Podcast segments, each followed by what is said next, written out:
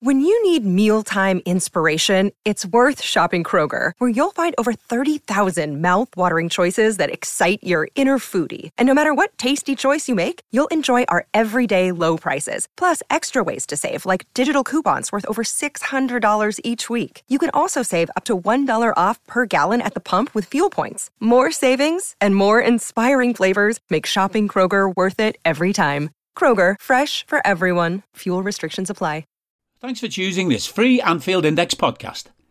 If you'd prefer to listen to this or any of our other shows without adverts, then now's the time to check out Anfield Index Pro. With AI Pro, you can supercharge your entire listening experience. You'll not only get all of our podcasts without the ads, but you'll have them far faster with our quick publish feature available exclusively for subscribers. AI Pro also puts you in the heart of our sound studio with an option to listen to many of our shows live and interact with the podcasters in real time as the shows are recording. Upgrading couldn't be easier. AI Pro is available on all popular podcast platforms, and we have our own apps for Apple and Android. Just head on over to AnfieldIndexPro.com and get started today.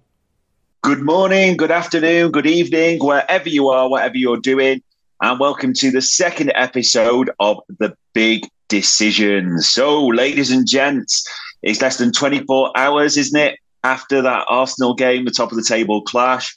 It's less than 24 hours till Christmas as well, the big day. So, I do hope you enjoy that. Good health and happiness to anyone that's listening. Even that guy that called me a big fat head on TikTok the other night. Peace be with you too, my mate, as well. I enjoyed that.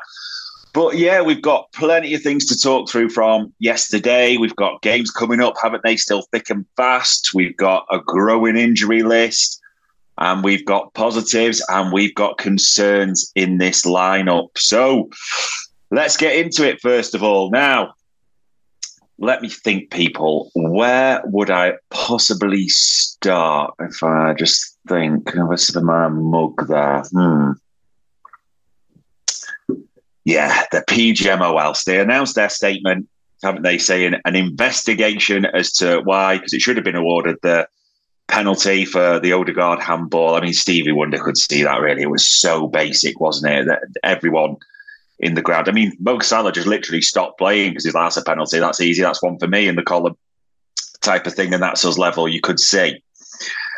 The fact that they've launched another investigation, they say they're going to do another investigation the only thing I can think of the PGMOL now is they're rivaling the Tory party in terms of investigations. It's literally like the Tory party, the Real Madrid of investigations, and PGMOL. They're now almost like the city, aren't they? They're coming up hard and fast because there's a, an investigation by Howard Webb every week type of thing. He is almost the, the Sheikh Mansour, if you want, of the PGMOL that way.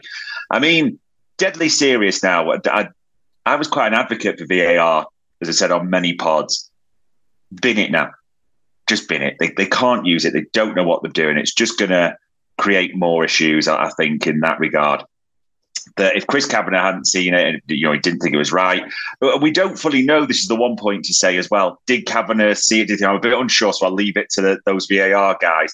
Maybe maybe made a more definitive call if you like. So I think that's got to come into the mix. But they don't know how to use it. They're well out of depth. All we're seeing at the moment is Howard Webb's PR campaign with Michael Owen on that pod, etc.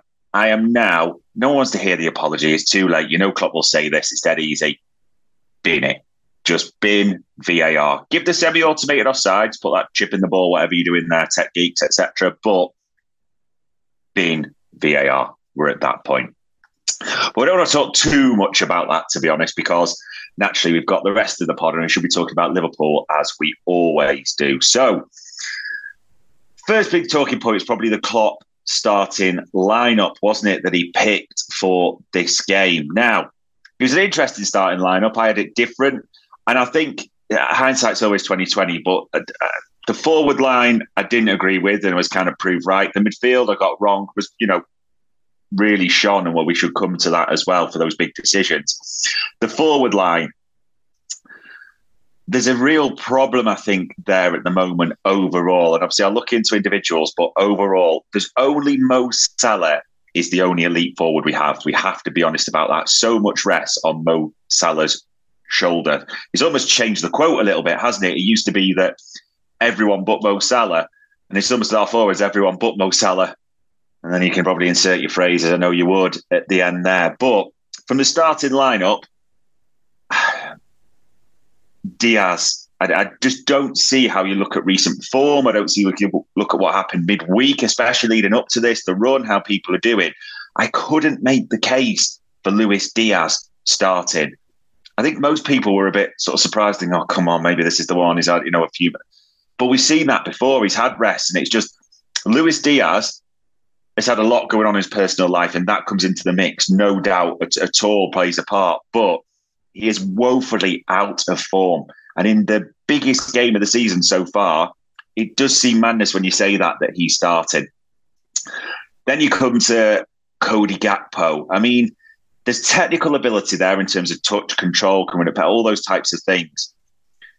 It's the physicality and almost a bit of the the attitude, and not in the like sulky sort of way, but almost like an SAS, are you tough enough type of thing. In these top clashes, you have to be able to hold the ball with your back to goal. You have to be able to not just go over meekly at times or a bit weak. You know, that that is not enough realistically. At the same time, he, he won one header, didn't he? The distinct flick onto Salah at the back post who put it just wide. But he didn't really win much in terms of his duel. It's just that it's that physical nature, and you almost just have that question of look at the size of you. How at six foot three do you jump like a five foot three man, or just play almost as a small diminutive winger? Because that is not what you are. So yeah, I think that was wrong in that regard as well for me, in simple terms, it should be this man in the starting lineup. Now he's got his faults when we talk about forwards. You know, I'm not saying he's perfect by any means in terms of his finishing, in terms of what he can sometimes lack in finesse. But we're talking overall impact here, aren't we? Nunez did more in that 20 minute or so cameo than Gakpo pretty much did the whole match. He did burn their fullback a few times, didn't he, on the outside? And sometimes there was the odd selection, but you are thinking if we'd have had those moments when he could have come from the left and got through central, Arsenal would have been nervous about him. He would have really pushed them back at times as well. People have said it before. Would you rather face Gakpo or Nunez? I think we know what the answer is. I think Nunez should have been on that team on the left. There's no two ways about it. And what it should, we should talk about as well for the big decisions that Klopp got absolutely right. And it's kind of a separate side, but we should give a mention to Ibou Konate, who was sensational sensational, absolutely brilliant. Possibly for me, his best performance in a red shirt. That should be noted. Endo, what a week Endo's had. Let's be absolutely fair. He's done three in a week, hasn't he? He was Manchester United, he did West Ham, he did Arsenal. That's a big ask for any main Liverpool player. He's played well in all those games, especially the league ones. I mean, he's in the the key thing to say is he's in the contention for man of the match for both. Now, he's not saying he's win it because of others, that type of thing, but he was brilliant yesterday. And it really has been almost a, a momentous leap forward, you feel, for Endo, which is another big problem now in big decision time because he is set to go to the Pacific Cup, isn't he, in that regard, which is, you know, timing, injuries, all those types of things. But yeah, some big decisions he got right, some big decisions he got wrong in that game. I'd, the subs worked ish, and then there was a big failure. To be honest, I understand why he brought Harvey on. You, you know, made a few things happen. Gomez was a necessity, and fair play to Joe Gomez. That should be noted as well. How close was he to scoring? We nearly let off, didn't we? Realistically, if, if that had gone in, but he played well at left back. He dealt with Saka really, really well. Attacking wise, defensive wise, very impressive. We're going to need Joey Gomez now more than ever. So that was almost a needed sub, but fair play for Gomez because he could have looked to maybe sort of Chambers, or you know, what, what do I do? Got that right. The big one he that didn't work, and I think there's almost a bit of a again hindsight, but Gravenberch was terrible. I'm sorry.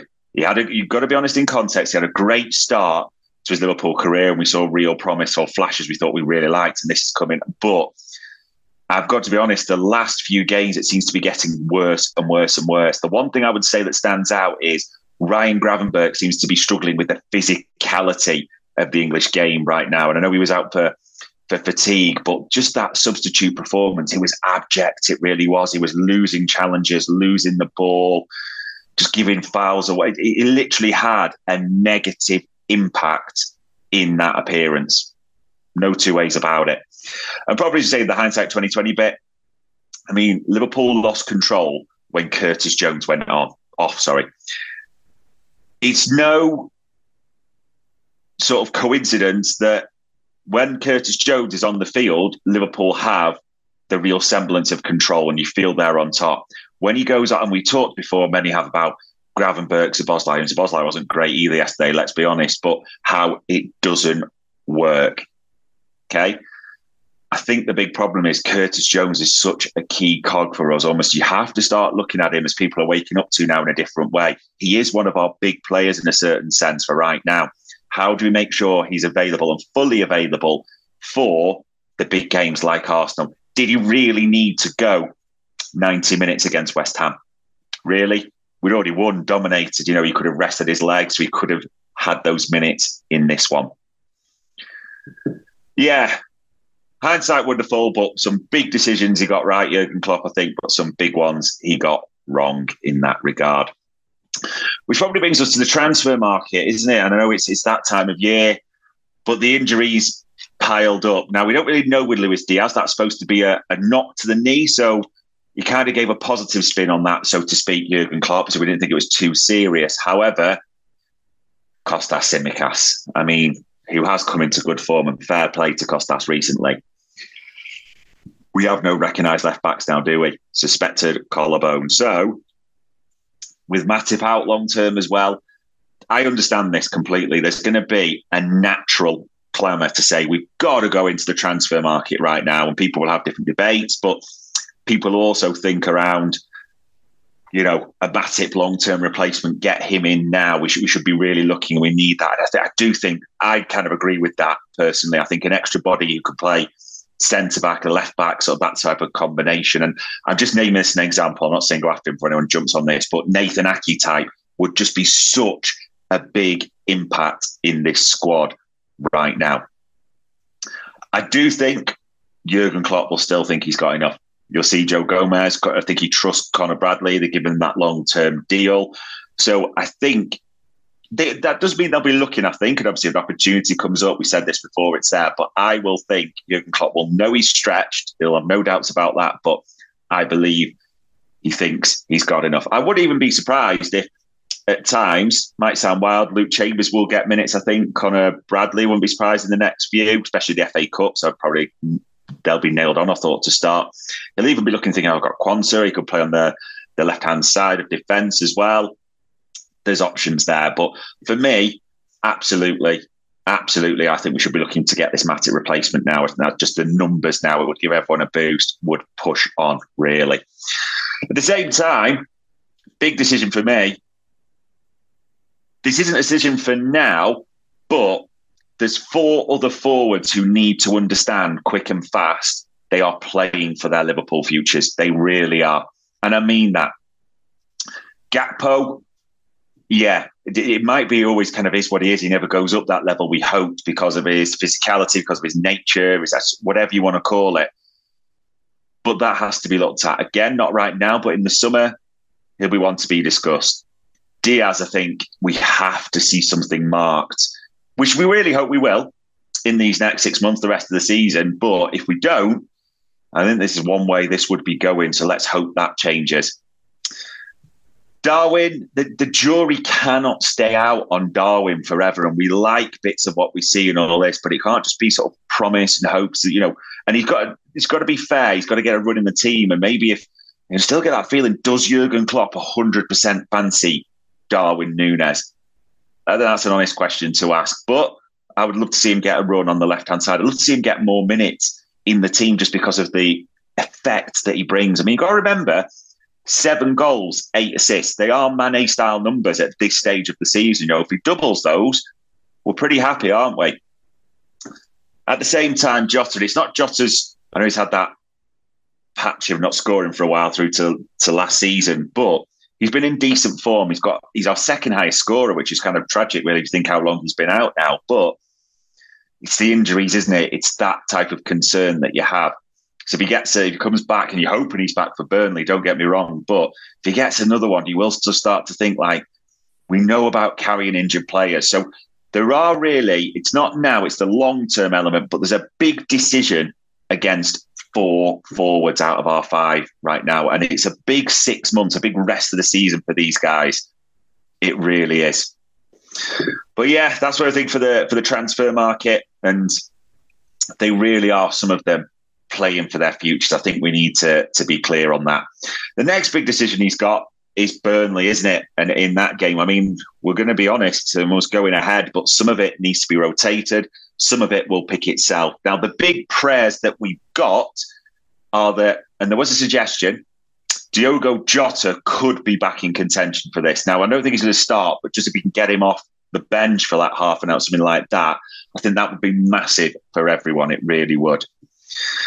Additionally, it doesn't sound like we're seeing Alexis Mac Allister till 2024, but it, it, would be great just to see something. It, it, it, also, I'm being honest, it'd be great just to hear something positive around, or even a date around Thiago and Bajcetic. I know people are going to say that we had a date, oh, and say, yeah, but we're getting towards that new year, so you should be looking towards a further. Uh, how close? Andy Robertson sounds like mid-January by the sounds of it, but you, you really want to sort of hear something because we are getting stretched unbelievably thin right now.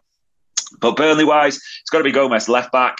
It's got to be Virgil there. This will be interesting because this is not Sean Dyche Burnley who will pump it, which I think would be on Konate can stretch. I would be surprised if we know about Ibou's availability. It's never his ability, it's his availability. So I wouldn't be surprised to see Quansah in this one with Trent at right back. Additionally, as well, it's a, maybe a lot to ask Endo to go again. So, you know, but I could understand. And also, they may well be thinking, you know, the Pacific Cup, we're going to lose him for that period. So I wouldn't be surprised if he's asked to go again. You can't not play, that's a double negative, Curtis Jones on the left hand side of midfield right now. Now, this one, because it is Burnley and they will sort of open, or you hope they open like they do under Kompany and, and Bellamy that way, this may even be the one to to give Ryan Gravenberch like go on you and almost a stern word from Jurgen. You, you know you need to start getting used to physical grips. Everyone runs in this team. Everyone presses back hard and defensively. Everyone is aggressive in the tackle. Most like there's no exceptions for any position, especially you're in that midfield engine room. The physical attributes that man's got. I mean, Ryan Gravenberch's almost like an NBA athlete. There's no excuse for him not putting himself in and about that. No excuse at all. So I would not be surprised. I also wouldn't be surprised if he thinks Harvey in that regard, you know, rotation. But for me, personally, I would have Darwin. I, just don't see how you can't play Darwin on the left hand side for this. I would put Mo Salah central. I really would. And I would put Harvey Elliott on the right hand side. Now he's got to keep it going and obviously enthused and, and get some momentum building again after a couple of draws at home. But there are a few who need to understand like they've not been serving something good enough up to us at the moment, which is a shame because at the moment it's almost the opposite, if you're honest, of what you thought at the start of the season. Start of the season, we thought, we'll get goals. We might have to win a few 4 3 and that type of thing. We'll throw a few away. And let's be honest, be crystal clear. A lot of people said Liverpool 17 and 18, isn't it? Score a load, concede a load. But what's happening at the moment is this team's pretty resilient. It's pretty dogged defensively as well. It rides its luck at times. It relies on the brilliance of Alisson or a Van Dijk, and whatever. But we're pretty resilient. Look at the stats defensively. It's actually the goal scoring element. The forwards have let us down a little bit. Not all of them. We're not putting them all in there by any means. And Mo Salah, we're never even touching that with him. But the goals have sometimes come from other areas at times recently. So it's amazing, isn't it, how things change from the start of the season. But that would be, in my big decision, the lineup for that. Now, you've got to manage this game. You've got to manage this game. What I mean by that is you've got to be thinking it's Newcastle, New Year's Day. How do I get my strongest lineup as well into that? Burnley, I think it is the nature of rotation. People say strongest game lineup every game, blah blah blah. I think you've got a, like, a bit of a rest for Szoboszlai ready for that is crucial. Curtis Jones needs to have his minutes managed in this one. Don't play him a full 90. Now, there should, there's a big gap, be clear, from the 26th to the 1st of Jan. That fixture is actually quite kind to us in that regard compared to others. You know, you know, shouldn't ignore that at all. But manage it so you're getting Szoboszlai, you're getting Curtis Jones, and then you've got the option of Mac Allister or Endo there. Manage it carefully. Use the subs if you have to.